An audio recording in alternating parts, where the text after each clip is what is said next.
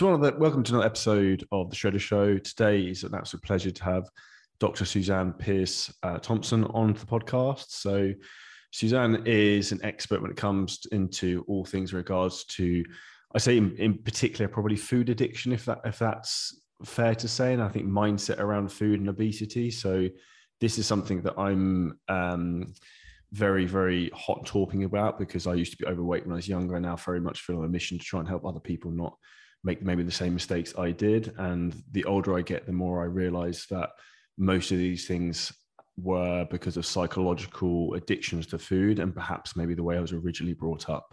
So welcome onto the podcast. Thanks, Charlie. It's great to be here. So initially, obviously, the first thing I've already hit off the bat already was talking about the relationship psychology between obviously your mind and getting addicted to food. What first led you down that rabbit hole, and do you think people are becoming more aware of that now? Well, what led me down it was my own food addiction. I was probably addicted to food as a kid, almost for sure. And I developed a little bit of a weight problem, but when I got into high school, when I was 14, I started doing drugs, and that helped me manage my weight. It was also fun. I was partying, and I got quite addicted to the drugs, unfortunately, and they escalated to worse drugs and worse drugs. So speed, crystal meth, and then cocaine, crack cocaine. I dropped out of high school. And all through that time, my weight was fairly well managed because those stimulants will really take the weight off you and make you not want to eat. But I got clean and sober when I was 20. Very grateful for that. I haven't had a drink or a drug in 27 years. But at that point, my brain was primed for addiction, and the addiction just hopscotched right from drugs over to food. So at that point, I packed on weight fast, and I was obese by my mid 20s. And I think what happened for me, Charlie, is because I had just recently been in the grips of really bad addiction to crack cocaine, where I was prostituting out on the streets at night and then going into the crack house to smoke it all up and spending a few days in the crack house until I ran out of money and then going out to prostitute again. And I was in this addictive loop where I really experienced the depths of addiction. And then just a year later, when I was doing essentially the same thing with food, minus the prostitution bit, because food wasn't that expensive, but I was binging late into the night and kind of going out to smoke a cigarette, coming in, eating more pasta, more cookie dough, more English muffins, more candy bars. And then I'd go out to smoke a cigarette. I'd come back in, and I'm watching TV and eating like this. And at some point, it didn't take long for it to dawn on me, I'm not eating, I'm using. I am using. This is like drugs.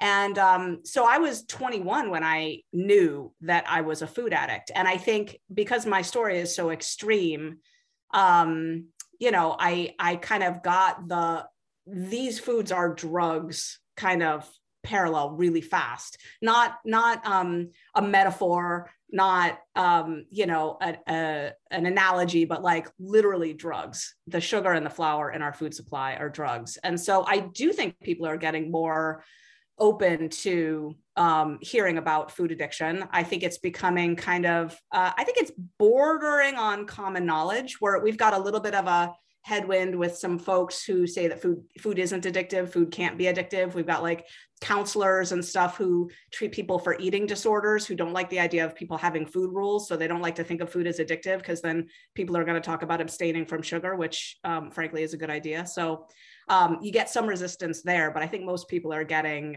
comfortable with the reality that food is truly addictive. I think anyone who doesn't think anything is addictive is incredibly naive because anything could be addictive, like sex, traveling, money, power, whatever it is. Like, people can go down different rabbit holes of addiction, and then people often swap one form of addiction for another form of addiction. So they might swap, I don't know, their unhappiness with food. They might then just plow that into work, try and get addicted to that, get themselves distracted from that. Or I think people need to be very aware of that. I think that's probably the key thing most people lack is self-awareness, I would guess. Yeah. And, it's interesting how you're using the word addiction. I think it's an interesting conversation to have, like, where is something an addiction versus a bad habit versus, like a coping mechanism or something. I use the word addiction quite precisely and in a limited way to refer to the more extreme behaviors. But, you know, the research that I've seen, and some of it I've done myself, shows that about a third of the population just aren't susceptible to addictions at all. Their brains just don't wire that way. They don't get the dopamine downregulation that some of us get. They don't have the sort of cluster of traits of impulsivity, poor impulse control, oversensitivity. Certain people just don't have that. They can, I mean, God bless them. They can have a cup of coffee when they want one and not need one every morning. They can have a cigarette at a concert and then not go buy a pack. They're just not, even heroin, right? Like you could say, well, everyone would get addicted to heroin if they did it every day. These people could do heroin every day, and then at the soonest opportunity, they would just stop doing it. And they'd, whatever the withdrawals were, they would tolerate them and they would just get off. So yeah, I mean, lots of things can be addictive for those of us who are predisposed to addiction. And there's good evidence showing that this is genetic.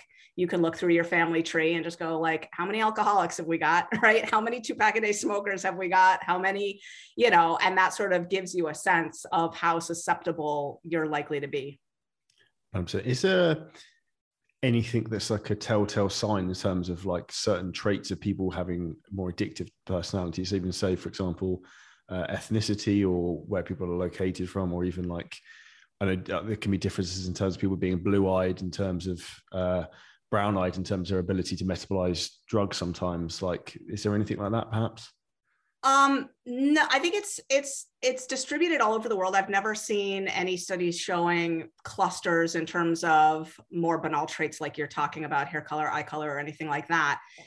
It does correlate with certain personality traits, in particular, poor impulse control and a struggle with delaying gratification, and cue reactivity, which means like the, you know, like squirrel, you know, like,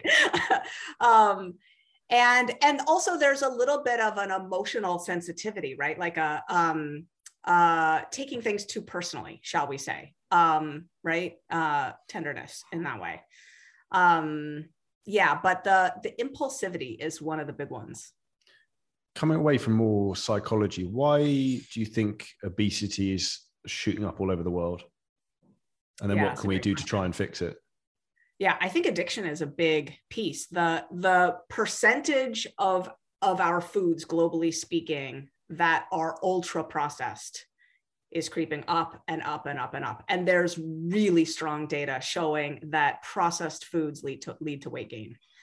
Processed foods are addictive. They flood the nucleus accumbens with dopamine, which is the same thing that crystal meth and that cocaine that I used to do did to my brain. It is addiction. And so as a greater and greater, we can call it stomach share, right? Market share or whatever, stomach share of our foods are taken over by these drugs, these ultra processed foods. People are getting hooked and hooked and hooked. There's other things that are happening too, like ultra processed foods are less likely to have much protein in them. And protein is the dominant appetite, meaning, so an appetite is something in your body that drives you to eat. And there are 5 independent appetites, no more. So there's an independent protein, carbohydrate, fat, calcium, salt. Those are all separate appetites, meaning if you're not getting enough salt, your body will drive you to eat to get more salt. But the trump card is protein. So that one dominates all the others. If you're not getting enough protein, your brain will drive you to eat more. And so each person genetically needs a certain amount of protein. It varies considerably. Like if your ancestry were Inuit or whatever, you might need 35% of your calories coming from protein. I might need 12% or whatever, or 15%, but a good average is about 15%. And if you look at someone who's eating a processed foods diet, they're getting under that. They're getting 10, 12% of their diet from protein, which means their brain is going to drive them to eat more food so that they get just enough absolute amount of protein, what they need. And actually someone did the research to show, just crunched the data to show that extra food amount that we're needing is exactly enough to account for the obesity epidemic, just the much extra that we're needing to eat to get enough protein in the midst of our processed food diet.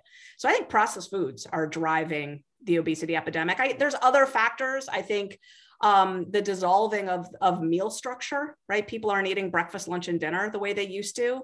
And that's problematic for all kinds of reasons. Eating around the clock is associated with weight gain, right? You need a good fasting window. So there's factors like that that I think are in play as well. People are more sedentary, blah, blah, blah. But I think the composition of our food supply is one of the driving factors. I would agree with that massively. And one of the things that as soon as you said that came into my mind, I was incredibly shocked the first time I went to Texas. I went to Houston and I went to Walmart and I asked, where are the vegetables and like fresh food? And like, oh, we don't sell that here. And I was like, yeah. How can you have a supermarket that doesn't sell that? I was like, so you only sell crisps and soda? And they were like, yeah. And I was like, yeah. I was like literally like dumbfounded. Yeah. Captain Crunch, you can get that over there. But yeah, no apples here. No apple. We don't eat apples at Walmart in Houston. Do you think the issue here is, so there's two ways you could try and fix this. The government could either try and obviously put in restrictions in terms of what can be sold, or they focus more on education. Education is obviously the answer, but do you think that anyone will ever actually do that? Because obviously from a financial point of view, if it works for all the big companies, if you know what I mean. Well, it's interesting. We have a war of big companies, right? So our current situation is working just fine for the big food companies. It's not working so well for the big insurance companies. They're paying for people's diabetes and their heart surgeries and all that stuff. They would love us to find a better approach to lifestyle, right?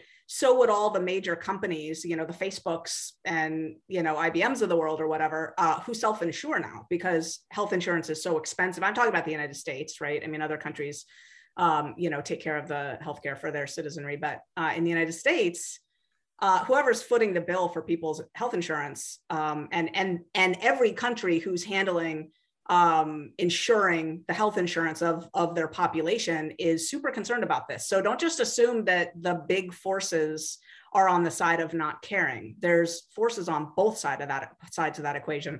And interestingly, the UK just enacted legislation. I don't think it's supposed to take effect until early 2023, but a watershed ban on advertisements to junky foods, anything with too much sugar, flour, fat, salt, right? Between 5:30 a.m. and 9 p.m. when they're assuming that kids are exposed to media. And that includes online. That includes across the board, no TV, no streaming ads, no online ads for anything. Now, it's not a ban on brands like McDonald's could advertise during that window. They just have to show everybody eating salads or not show anybody eating anything at all. Just show their golden arches and leave it at that. Right. So I do think legislation can have a big impact. I mean, anywhere that they've increased taxes on soda pop drinks, for example, right? Sugary drinks, sales of those beverages have gone way down and, that's helpful. So just like legislation helped a lot with nicotine and cigarette sales and stuff, you can't I don't know what the rules are worldwide, but in the United States, you can't advertise cigarettes just any old where, right? And it helps a lot, right? Like smoking has gone down in the United States threefold, I think. Like it's really plummeted in the last couple decades. So I do think legislation can help. And I think that people getting clear that this is an addiction, that these companies are clear that they're addicting us. They know it. They're actually using fMRI machines to track their ads and their snack food concoctions to make sure that the formulation hits the addictive centers of the brain just right. They'll compare two different commercials or two different snack formulations, the taste of them, and then look in the brain to say, does this just blow it up, just light it up perfectly before they put it to market. So they know what they're doing. And I think legislation can really help. I don't think education is actually the solution. Generally speaking, people know what they should be eating or not eating. It's a way, and this is my life's work, is helping people learn how to eat in the face of the terrible food environment that we're in. It is possible to beat this game, even in this food environment. But it takes a lot of know-how and a lot of effort, and education isn't really the thing. People know they should be eating blueberries and not pizza. They know, and it's not helping. Do you not think it would help if people had a greater understanding of the basics of how foods worked and how it had impact on your body? Do you think? Like when I went to school, there was very, very little education on anything like this, or even just how calories work. No, you know, it's interesting. You take people, the like chronic dieters, they're so educated on this stuff. It'll blow your mind. You hold up a little bit of cottage cheese. They'll tell you how many calories in it. They'll tell you, you know, the macronutrient ratios. They know. And then on Friday night, they'll order a pizza anyway. And it's really an issue of execution over the long term. I do not think this is something we're going to beat with education. I think there are certain kinds of education, just to be self-serving and completely ridiculously biased here, the kind of education that I provide people about how their brain is working and how when you consume these processed foods, your brain gets hijacked by things like leptin resistance, which is what's causing that weird, insatiable hunger people have these days where no amount of eating satisfies it, right? They can eat a huge dinner and then sit on the couch to watch TV. And now they want a bag of chips, and then they eat the whole bag of chips. And now they think they need some ice cream from the freezer. And it's like, if they ask their stomach, they're not hungry, right? There's no, as a matter of fact, they're full and they can feel that they're full, but the elbow wants to bend, the mouth wants to chew. Like there's this insatiable hunger that's happening in the brain. And it does help when you explain to people that's because of leptin resistance. Leptin is the hormone that tells your brain you're done eating. And you're never going to get that signal until you get your insulin levels down, right? So it does help to teach people that a little bit, mostly to help them understand that it's not their fault, that their brains have been hijacked and they could never lose weight in the circumstances that they've been in. I think it does help to teach people that for some people, a bright line rule against sugar and flour is going to be way more helpful than trying to moderate it, you know, that you're never going to eat cookies successfully and moderately, right? Like just give them up. I think that helps. And I think our society isn't aware of that. The vast majority of people are not aware. They think that, you know, quitting sugar entirely is restrictive and extreme. And so I think there are certain kinds of education that will help, but I don't think basic nutrition information is going to help the masses of people lose weight at all, honestly. Here's an interesting one. Why do you think these people don't actually want it? So like, I think about this a lot. I want to help everyone, but like, I see people who are super overweight, who like, you know, you're taking tens of years of your life. You're not going to live a long time. How can you make these people wake up and realize that like, they're literally could be cutting their life in half? I don't know what you have to do is like throw a bucket of ice water over their face and be like, this is the situation. You need to deal with this. I don't know how much more like harsh you need to be with these people sometimes. And I think we live in a world where you're almost not allowed to be like that now because we're too worried about upsetting people, where sometimes like people will only change if something really bad happens. Like they end up having a heart attack, they survive, and like, okay, now I actually need to take this seriously. Yeah, even then. So here's a shocking statistic. I think I have this number right. 130,000 people, is it 130,000 or 180,000, will have a leg amputated in the United States this year because of their type 2 diabetes. 130,000? Okay. Yes. I think it's 130,000. Yes. Leg amputated this year. Now here's the shocking stat. That wasn't it. The shocking stat is 55% of them will have to have their second leg amputated within 2 years after that first surgery. So good luck with that bucket of ice water. I don't know how much more extreme you can get, you know, sawing off someone's leg. They knew that one was coming, right? So my answer to you is nothing. I don't think there's anything that you can do to make someone want it. There's a spiritual, emotional rearrangement that can happen sometimes. Like in AA, they call it hitting bottom, right? Like a moment of clarity, a spiritual awakening or something like that, where someone says, I can't live like this anymore. I have to do something. I have never seen any way to manufacture that for someone. It sometimes really bad news will do it, a diagnosis of some kind. And then other times it won't. It's really bizarre. You know, you can tell somebody anything. You can say, okay, you're going to have open heart surgery on Monday. And they're like, okay, you know, and they're waiting for the surgery, eating the pancakes that they're serving them in the hospital, right? Like that's the irony though, right? It's just, right? Like Yeah. And their spouse is like, sweetie, I'll be down in a second. I'm going to go down to the cafeteria, and they're eating McDonald's in the cafeteria, right? Like, don't get me started. But I don't think there's anything really that you can do. What I do is I try to make sure that anyone who wants a roadmap that works will have access to one. And that's what I think that we can do. I think we can be shining lights of examples where anyone who looks at us goes, you're sparkly. Like, what are you doing? You seem to enjoy your life. You seem to, you know, be comfortable in your body. You seem to be healthy. You're glowing. I want what you have. So I think we can do that. So sometimes it, you know, people can get woken up through inspiration. And then most importantly, there are a lot of people that are looking for a solution, like a solution that works, a potent enough solution, and their brains are addicted. And I want them to find a solution when they look. People are praying in the fetal position right now, crying, saying, I cannot stop eating. I just ate my second full pint of ice cream. What is wrong with me? And I want them to have an answer to their prayers. I actually, it's not that I don't care about the people who don't want it. It's more that I respect their choice.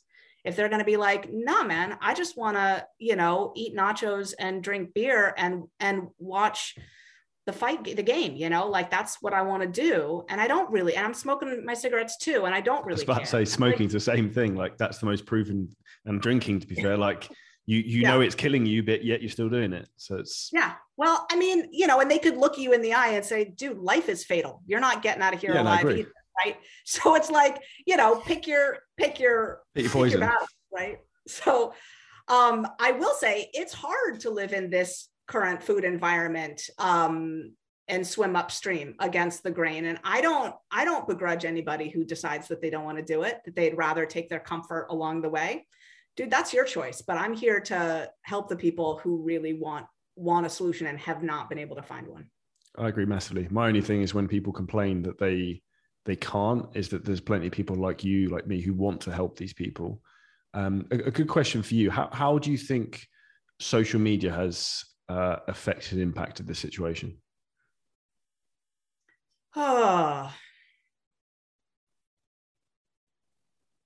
So there's a couple of different ways I would look at this. There's a... Yeah, I'm not sure really. So you go ahead and talk on that first. Well, how do you think it has? I think there's two sides to the coin. The side one is there's a plethora of misinformation and bad habits, and also a lot of people, probably more also women, I think, feeling very bad for themselves, getting comparison syndrome, looking at skinny Instagram models on the beach, and then they're getting anorexia and all these sorts of issues. So I think that's then going to the other extreme of causing massive happiness, unhappiness, and sadness. And I think that's the bad side of it. And I think there are some positives in terms of freedom of information that's now being shared by other people like yourself, for example, who are trying to lead by example in terms of providing knowledge and information to help people. So I think there's two sides to the coin. I think it's who people choose to listen to, if that makes sense. Yeah, I super agree with the comparison syndrome. And there's a lot of toxicity out there on social media. And I think one of the other things it's done is it's just upped the sort of distraction level enough that everything just gets fuzzier and fuzzier, where it's like, you know, just like I was talking about a fasting window before for food, our brains need that too, you know? And what social media has done is it's gobbled up all of our downtime mentally, you know, just some space. You know, so if you don't, again, it's like, you got to get really proactive to be mentally healthy in that climate. You've got to, you know, plug in your phone somewhere you don't sleep. You've got to develop a meditation practice. You know, you've got to do things actively, to keep yourself mentally healthy. I would agree. To the extent of talking about addiction and trying to stay away from technology, I've just ordered a phone lockbox to actually put my phone in. So it's locked and I can't even get like access it. To stop me going to look at messages or Instagram or emails or whatever, to keep it away, because it's these things are designed by the most intelligent people in the world to get you so addicted that you crave to want to look for like notifications, comments, like dopamine hit constantly. Wordle. Yeah, literally. And like you literally it's just trying to lure you in constantly. It's almost like they talk about in the military of like, I don't know, someone loses a leg, like phantom limb syndrome, where you feel like you've lost a limb. You can still feel it. It's like that with your phone. You're trying to like reach around feeling it all the time. Totally. And I think that's where people need to become, again, like I said earlier at the beginning of this, self-awareness is like a superpower. When you become aware of like, I'm spending too much time just looking at this, waiting for a notification. I need to distance myself a bit. I know people who put nuts in those boxes. Like, nuts are healthy, but you can't eat too many of them, right? Yeah. And you know, past a certain time at night, like they just can't not eat a handful of nuts, but they want to be able to have nuts in their oatmeal and whatever in the morning. So they put them in the lockbox, and then they're only available when it's time to make breakfast. Smart. It's one of the ways, though, is to control access to things to some regard. And it makes a lot of sense. Totally. Outside our mind. Totally. I mean, bright line eating is kind of, it's not as physical a boundary as that, but the whole premise of it sort of goes on that theory that, you know, if you're trying to give yourself extra support around things that are really tempting for you, it's way better and easier to just have a rule that you never engage with it ever. It's just the permanent forever no, you know? Like for me, I don't do drugs. And I don't eat sugar. I just don't.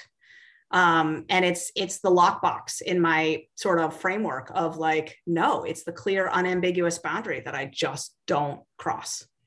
And it's just way easier, right? It's like if you'd like to drink and you're going to try to be the designated driver for your friends at a party, it's just going to be way easier if you go into that party saying, I'm not drinking tonight, as opposed to, I'll be sure to drink moderately so that I can drive everyone home later. Because what does that mean, right? Like, yeah.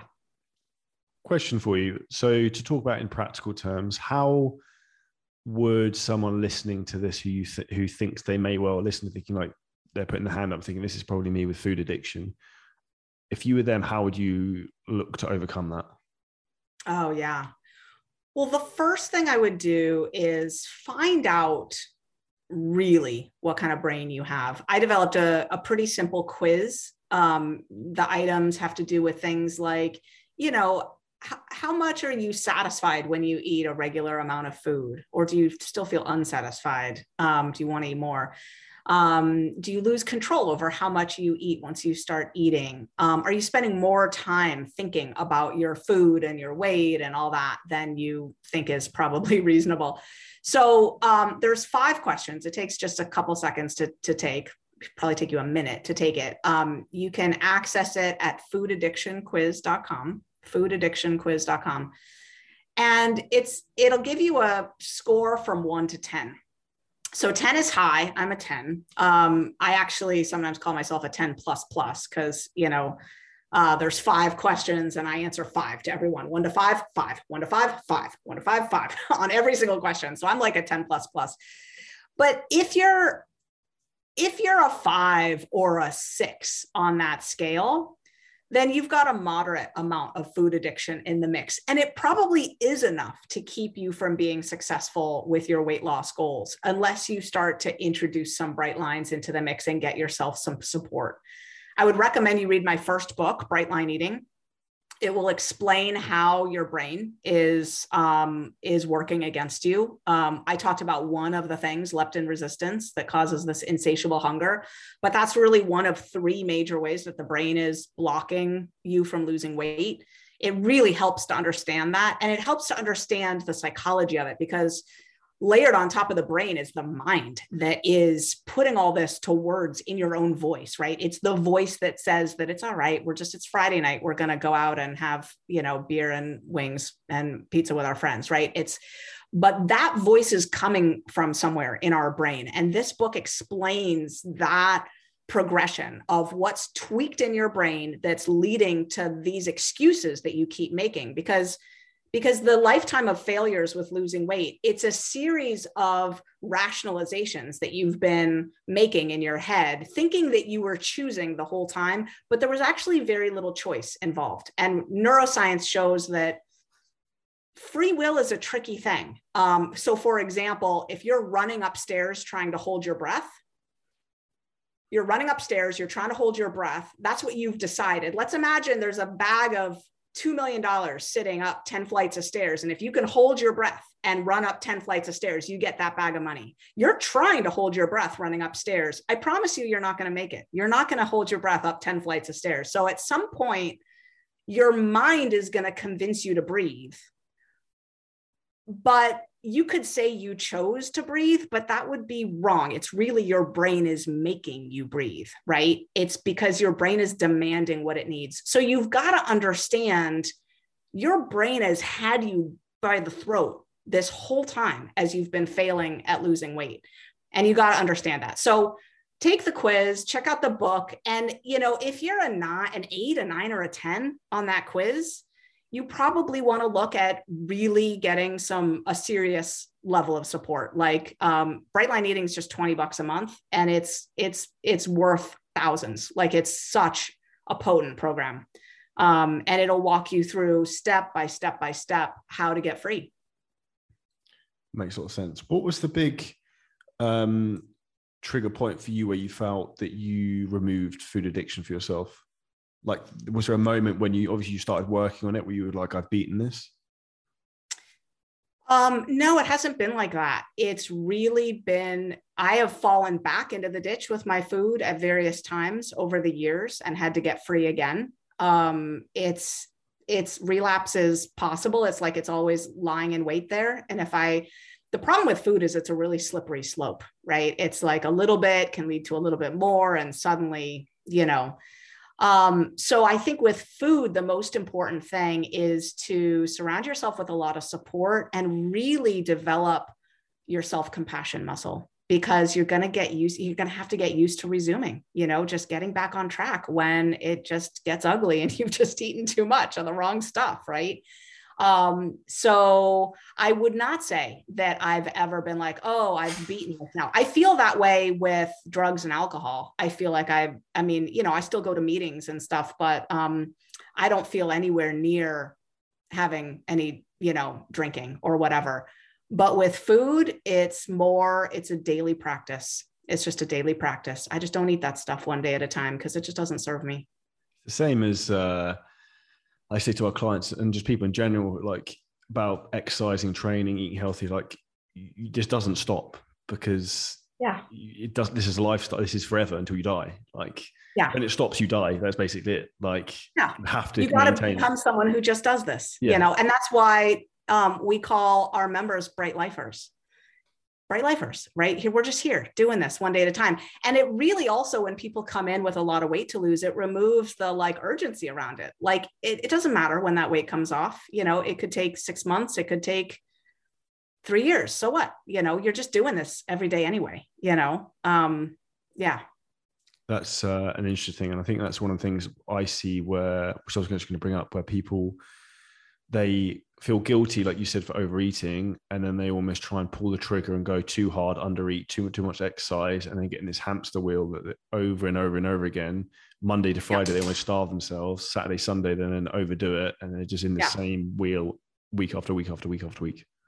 Yeah. And the psychology of that, Charlie, is, there's two kind of archetypes inside of us, right? There's the food controller part, and then there's the food indulger part. And they really are at war with each other. And ideally, what we want to do is not have either of them running our life. We want to kind of step back and motivate it all from our highest authentic self, where we're not trapped up in the, now I've got to double down and be extra, extra rigid, extra tightened up, buttoned up. Nor do we want to be ruled by that part that's like, it's all right, it's the weekend, nobody, you'll get back on track on Monday. Just for what it's worth, because I know you have a heavily exercising community, I actually recommend that people certainly don't start a workout regimen as they're trying to lose weight. But even lay off a bit at the gym when they're trying to lose weight. And the reason is that heavy workouts really burn up your willpower, and you've got to save your willpower at the beginning for handling the food. What you weigh is going to be mostly about how you eat. I want you to get to the gym after your food regimen is locked in and automatic, but that takes a few months. And so for a few months, the exercise piece is not the focus. And if you haven't been exercising automatically, regularly, don't exercise at all. Literally don't. Don't go to the gym. Give me 4 months to get your food absolutely dialed in. You can start exercising later, but if your food is immaculate, that's what's going to get you into a right-sized body for the rest of your life, right? And you have got to get that food dialed in to the point where you're not making choices with your food anymore. You're eating your breakfast, lunch, and dinner with the same part of your brain that you use to brush your teeth. Like, it just happens automatically. You wake up, you brush your teeth, you wake up, you weigh and you measure your breakfast. It's exactly dialed in. And until you get that set up, you will ruin it by hitting the gym too hard. I promise you will, and you'll never get there. What would you say? I'll agree to disagree completely with that, but in regards to people have different opinions, but when it comes to habit formation, do you have any tips for people in that respect? Because that's obviously the key, creating habits. So obviously for you to pick, like, I don't know, for say the guy listening to this who wants to get six-pack abs walking down the beach, for him to achieve that, he has to actually become the person that would be living that lifestyle. So having those daily habits, as you said, of eating certain things, sleeping well, eating well, like working out well, all those sort of things. Do you have anything you recommend to people in terms of that? Absolutely. I mean, one of the key things is the cues that trigger you to do the behavior, and you want to keep them as consistent as possible. So you want to be doing something not just every day, but at the same time of day, triggered by the same antecedent behavior. So in other words, I recommend people build a morning habit stack with a series of behaviors where finishing one thing triggers you to do the next thing in the same order, the same way every time, so that it becomes automatic. It's sort of like when I get into the shower, I've got a regimen. I think most of us do, right? Where there's a certain order that you wash certain parts, where you use certain soaps and products to do this or that, right? You want your whole morning to be a long extension, just like that, where what you're doing is routinized, and you could do it, kind of with your eyes closed, half asleep, and it wouldn't matter. The more pockets of your life you can automate like that, the better. Morning routine, evening routine, probably some sort of workout routine. Get those things automated, same time of day, triggered by the same things. So that it's just kind of part of how you live, just part of what you do. It becomes who you are. It's like I said at the beginning of this, I've just moved to Dubai, and the big difficult thing for me is getting structure and routine again, because it makes you realize how important that is. Because as you said, you do so many things subconsciously you don't even realize. So the easier you can get into structure and routine, the easier it is for you to be successful with anything. And like there's a saying I really like, and it's structure equals freedom. So a lot of people were really resistant to having like an adult diary in terms of, I go to the gym at 10 o'clock every day, I eat breakfast at 8:30 every day. But when you have a structure of, exactly what you have to do and when, you don't have to think about anything, you just turn up and do what you're supposed to do. And at the end of the day, that day's a success. And it's literally as complicated as that. That's right. Totally. And structure equals freedom could be the tagline for Bright Line Eating, because that's exactly what we do. We just make the food really, really structured like that. And, give me 4 months and your food will be on point every day. And you'll never be thinking, oh, shoot, my food was off today. No, it's just your food is on every day. Yeah, it just comes down to being consistent with it. Yep. One last question for you. So in regards to, obviously we talked about mindset and psychology. One of the big things I think we lack in society now is patience. And obviously people within the weight loss scenario are getting sold every gimmick under the sun by, say, so for example, a supplement company saying, and like stupid tea fat loss companies and all this rubbish about losing weight really, really quickly. What would you say to anyone who struggles with maybe they don't see results as quickly as they want and trying to be more patient?